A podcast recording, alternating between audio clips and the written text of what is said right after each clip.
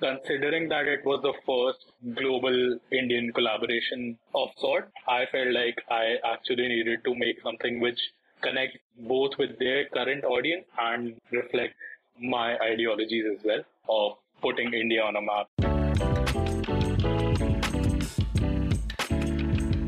We're the Majority Group, and this is Style as Identity, where we profile the designers and founders whose mere existence shifts our understanding of the style status quo. We're your hosts. I'm Lola Catero. And I'm Frankie Quasem. And after years of settling for style that didn't represent us, we set out to find the brands that did.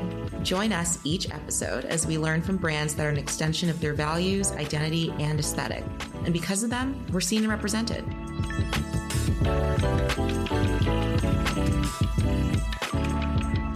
India Brand Equity Foundation reports that India is one of the world's largest fabric producers, exporting textile and apparel products all over the globe, with the U.S. as the top export location from 2019 to 2020.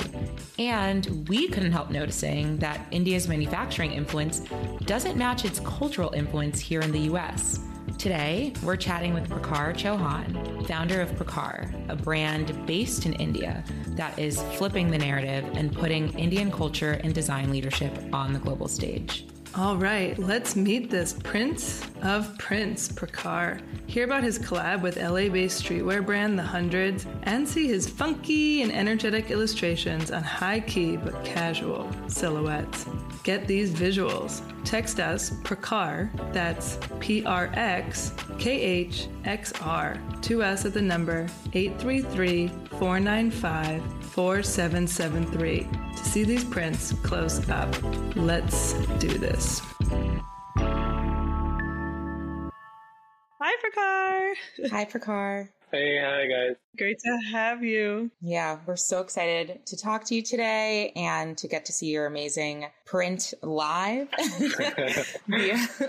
your outfit today. Something that Lola and I have noticed is that Prakhar plays across different categories like streetwear, lifestyle, you name it. And you can even tell us even more yourself. And so given that we wanted to understand who the Prakhar community is and how you want them to feel when they're engaging with your brand, interacting with you, but also like wearing what you produce and create.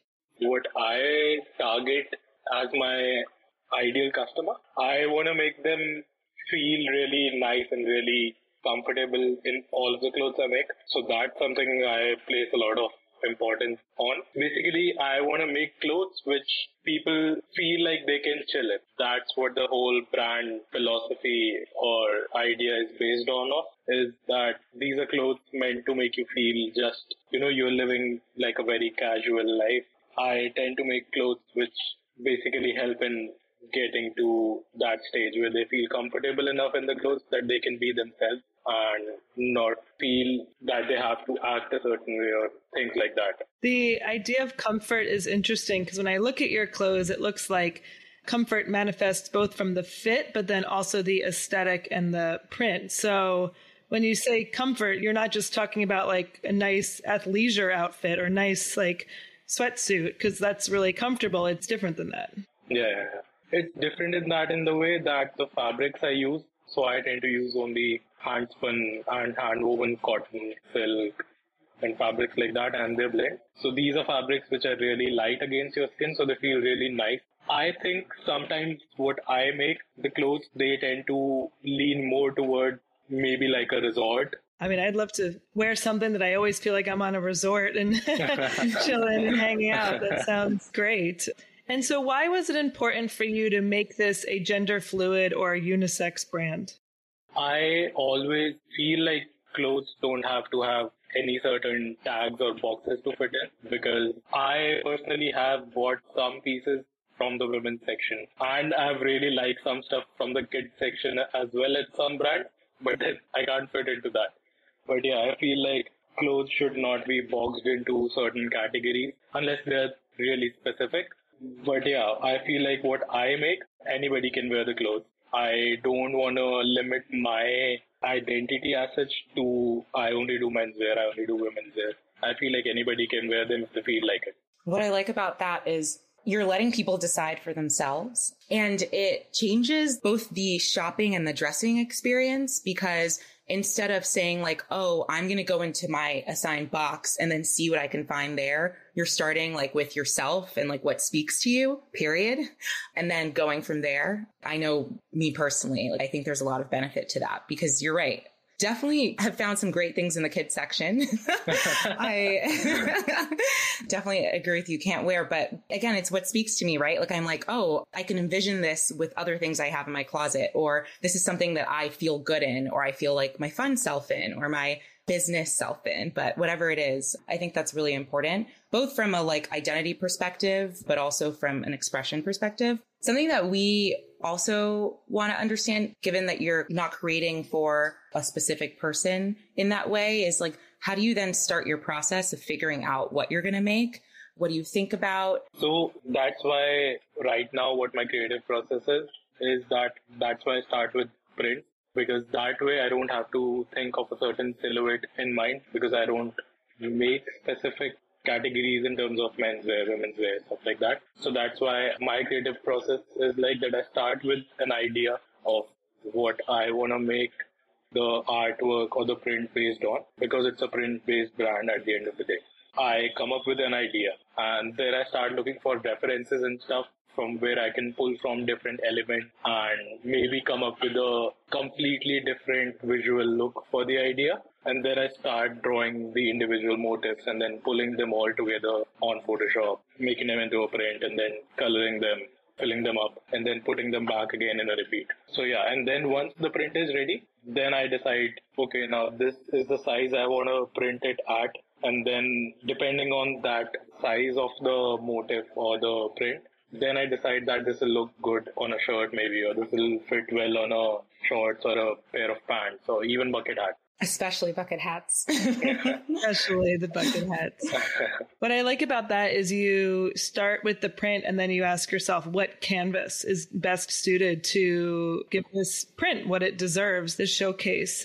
And you mentioned a little bit about the elements that you want to use to create these prints. So, where do you get your influence from? Where do you draw inspiration from? I always feel like I've been drawn toward animals since back when I was a kid. I feel like everybody is drawn to different animals in a way or another. I feel like they are a good connecting point for everybody. And then from my love for animals stemmed my love for florals or stuff like that. So because the brand identity is based in such a way that it's mostly natural fabrics and stuff, I tend to use only influences found within nature and nothing which is too man-made or stuff like that. So it's all organic usually, and you will rarely find very straight lines or boxed up geometric patterns. So yeah, nature is where I find a lot of my influence from. All right. So what animal are you most vibing with right now? I've always been drawn toward Bengal tiger. So I tend to use that a lot, but then I want to make more stuff based on that. But then I feel like if I overdo the tigers, people will get bored of it too easily. So I'm spacing the prints out a little. What's your connection with the tiger? Like, why the tiger? I remember this one incident when I went to the local zoo here back when I was a kid with my family for the first time. Like before then, I had never been to a zoo.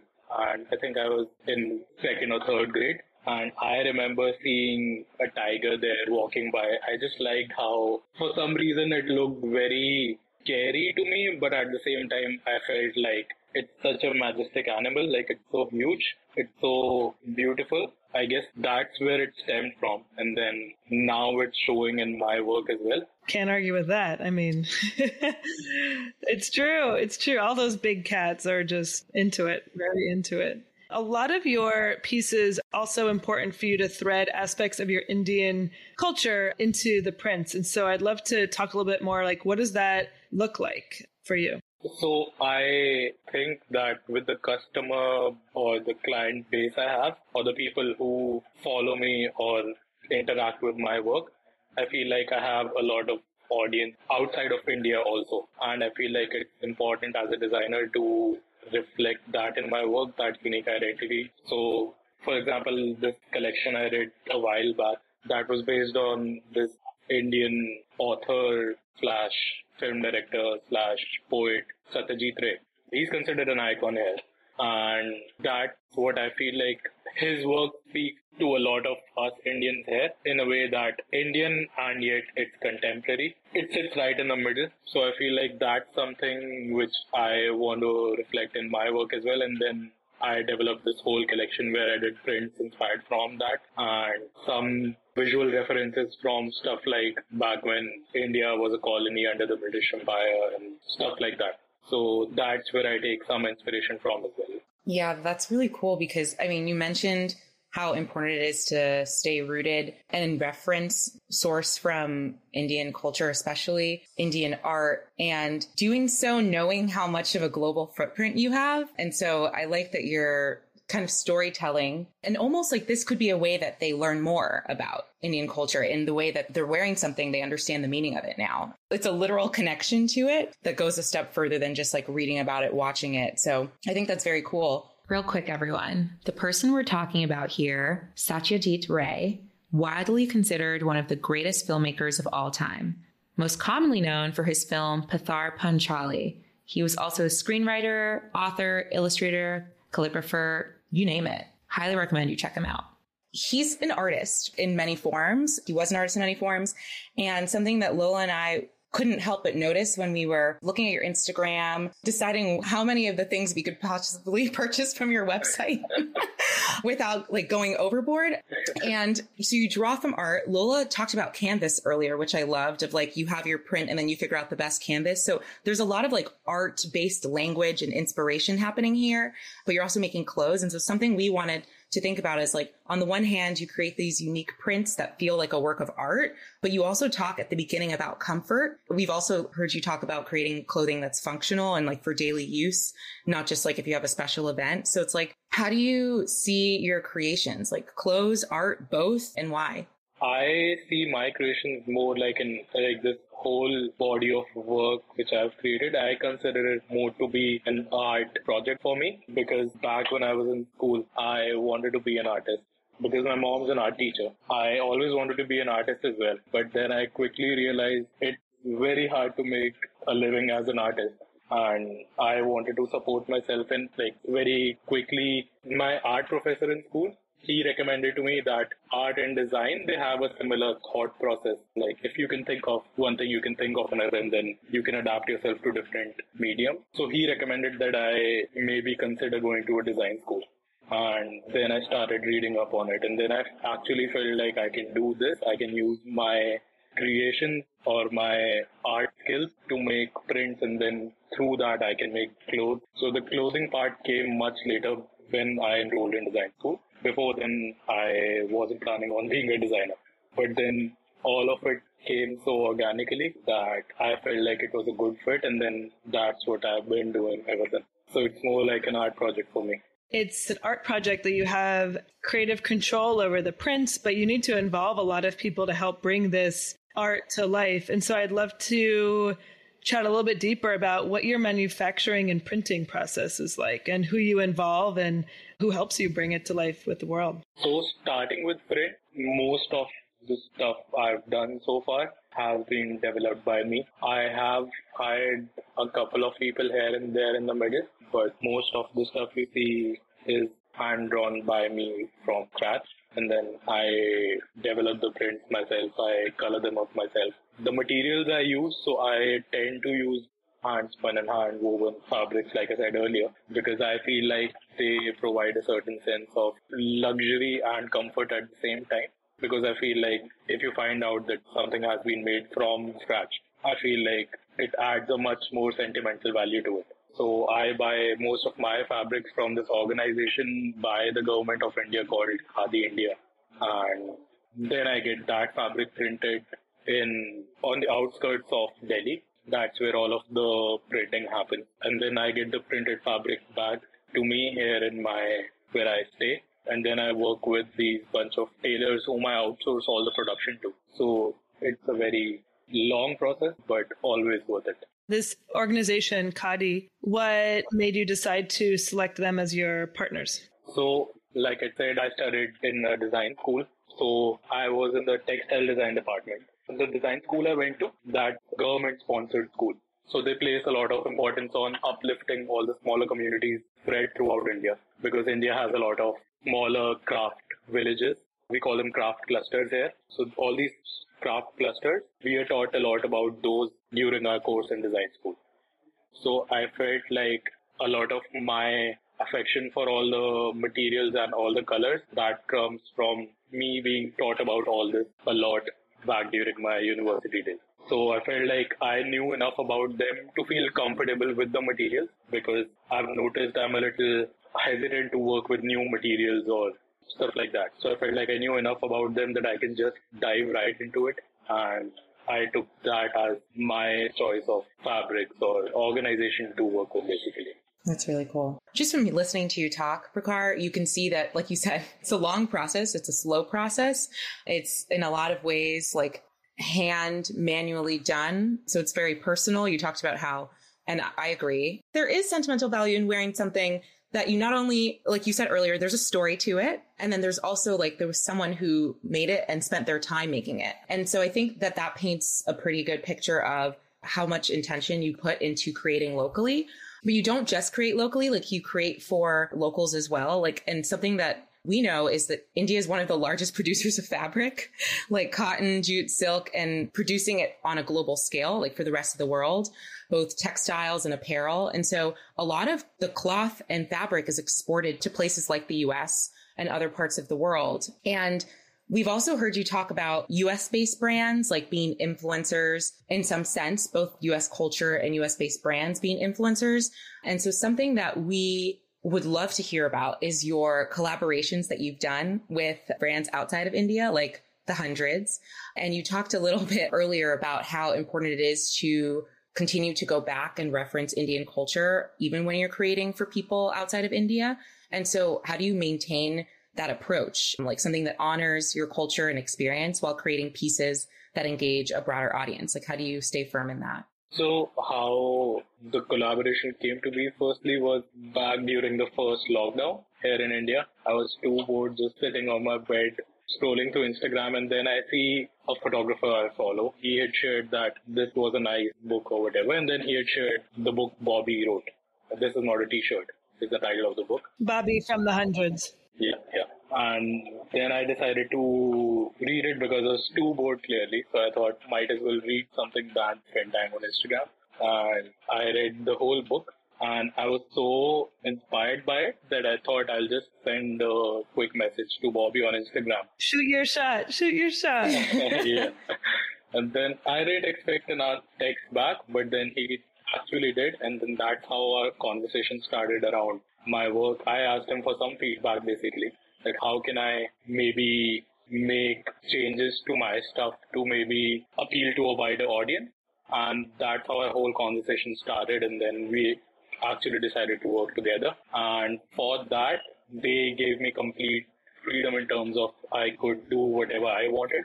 And considering that it was the first global Indian collaboration of sort, I felt like I actually needed to make something which connects both with their current audience and reflect my ideologies as well of putting India on a map and then taking inspiration from Indian stuff. So the main print I did for that collaboration. My idea was that I'll basically show something which their brand already uses. So that's where the white tiger comes from. Plus, I was fond of tigers anyway. And they told me that it's a recurring motif of theirs. So I thought I'll use that. And then I put peacocks there because peacock considered the national bird of India.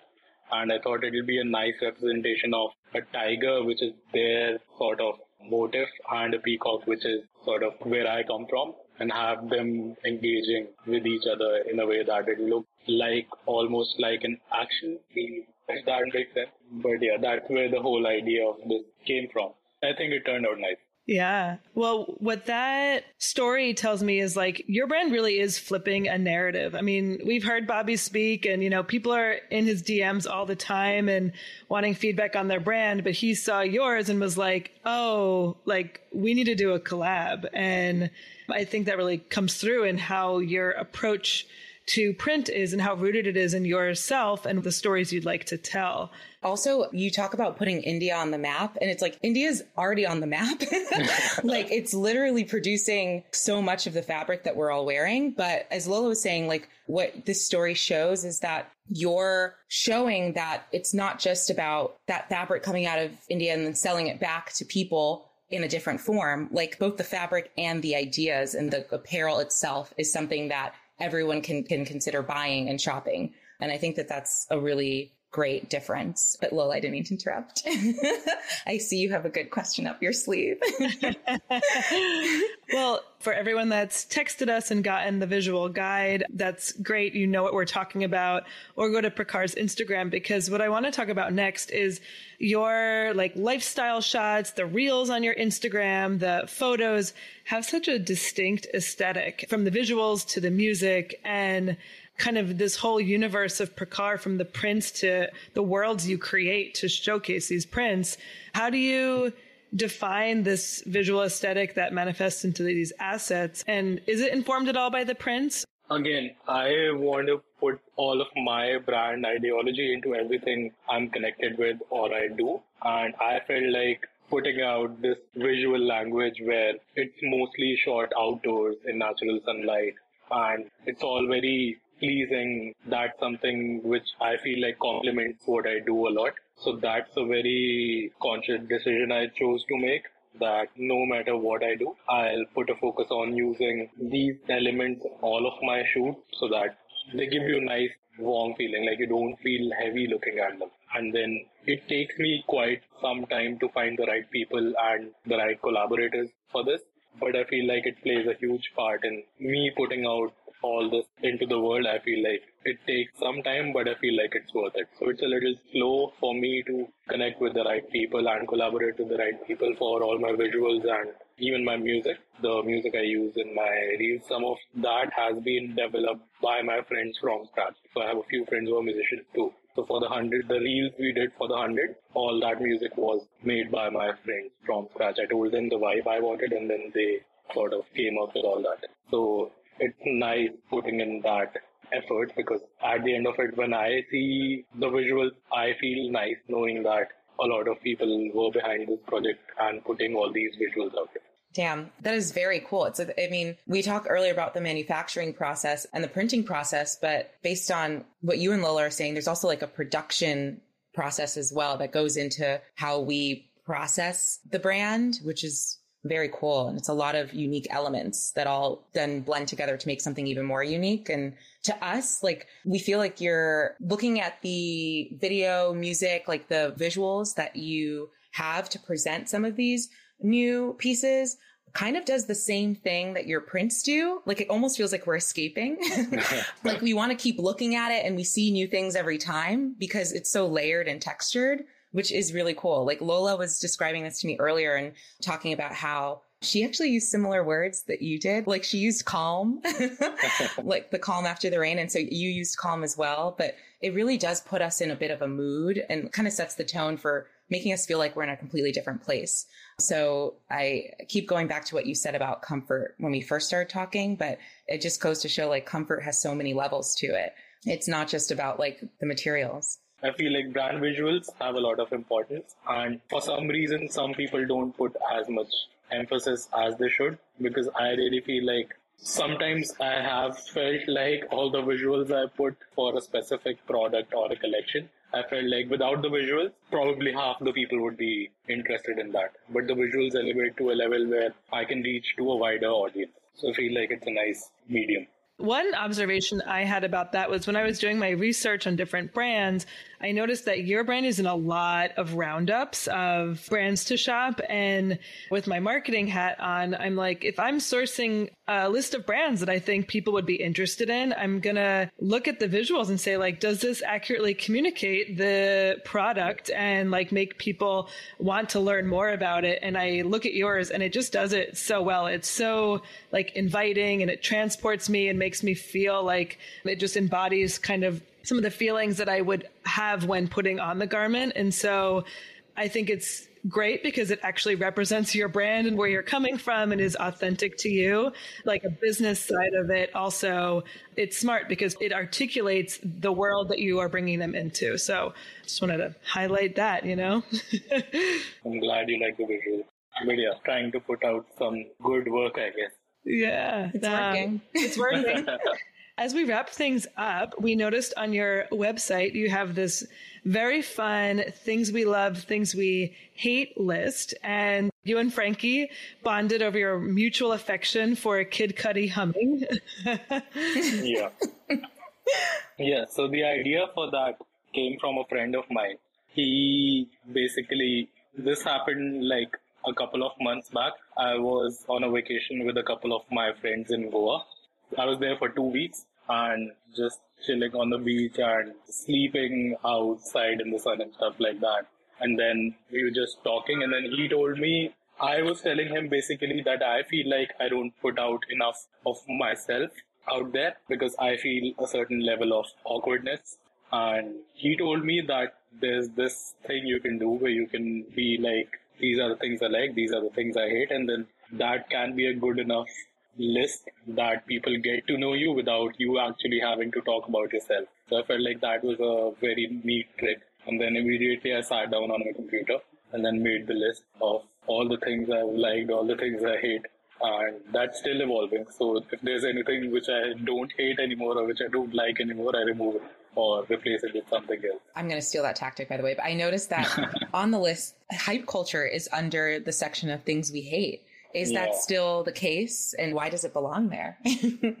so it has happened with me quite sometimes that I would really, it's also a personal thing and also as a designer. So it's personal, like the why it's personal is because there are some times where I really like this new sneaker which launched and then I go out to buy it, I can't buy it, and then it's reselling on the resale platform for four or five times the price which I feel like affects the reachability of that product to actual customers a lot. And basically, I feel like a lot of people are sort of profiting off of the supply and demand of the actual product. Like they necessarily don't offer much in terms of the creation of the product, but then they'll assess the needs of it and sort of become middlemen. So that's something which I sort of don't agree with. And I feel like it does more harm than good. Like it certainly puts the product on an elevated platform that the product becomes almost like an aspiration to a lot of people. But I feel like it takes the actual product out of the people's hand who really want to maybe wear the sneakers, for example. And now it's gone to somebody who's trying to resell it for four or five times the price just to make some quick money. So that's something I sort of don't agree with. Spoken like a true artist, you know? Give the people what they want yeah. and yeah. don't exploit them. yeah. Well, thank you for sharing this. We'd love to know what's next. So right now, like I told you, I manufacture. Right now, all the clothes are made at a unit which I outsource the production to. So right now, I'm setting up my own production unit here in Delhi. So I'm tied up with all of that stuff. There's a lot of running around in terms of getting all the walls repainted, getting all of the things cleaned up, buying the machinery and stuff like that. Congrats. So I'm working That's on big. that right now. And there's a new collaboration I worked on recently that's about to release. So we are now in the in planning the shoot for the collaboration. So that's something I've been tasked with. So I'm excited for that. So that's what I'm sort of occupied with these days. Back of the house, front of the house, operations. That's wonderful. well, can't wait to see it all come to life. It'll be nice. It'll be nice. I'm excited. Prakhar, it's been so good talking with you today. Like, as fans of the brand, like, we kind of came in with a few ideas of some of what you do. And then talking to you has just expanded that beyond belief. Like, you are, as Lola just said, you're doing a lot and how much you do doesn't create distance between what we actually end up wearing ourselves. Like you do a lot, but it's all very focused, right? And it, you said it takes time, but it creates these garments that we can all kind of be proud of and transport us, you know, to different elements of ourselves. So thank you so much for the time. It is so good just hearing from you, hearing about your experiences, and we can't wait to see what's up next. Yes, Thank you. It was Thank nice you. talking to you guys. It was nice. You too.